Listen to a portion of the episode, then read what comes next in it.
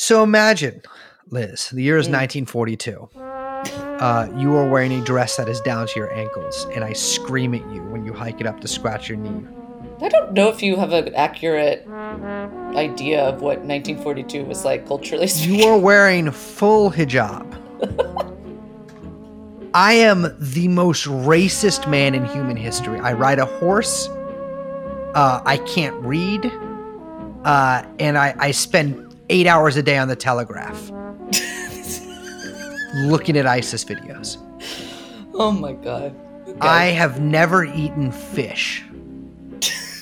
and Franklin Delano Roosevelt is sitting in the Southern White House because the South won the Civil War.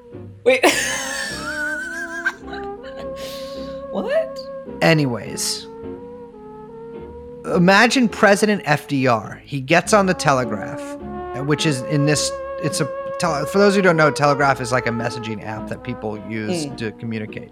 Um, and he writes, uh, in the interest of democratic socialism, I'm actually going to do one of the, uh, I'm going to put all Japanese people in concentration camps. Mm. And the people who own Telegraph, uh, Jack Horsey, named as such because he comes from a long line of horse breakers, uh, is like, actually, this is going to trigger violence, so I'm going to censor what the president says. I'm going to put a little thing over it.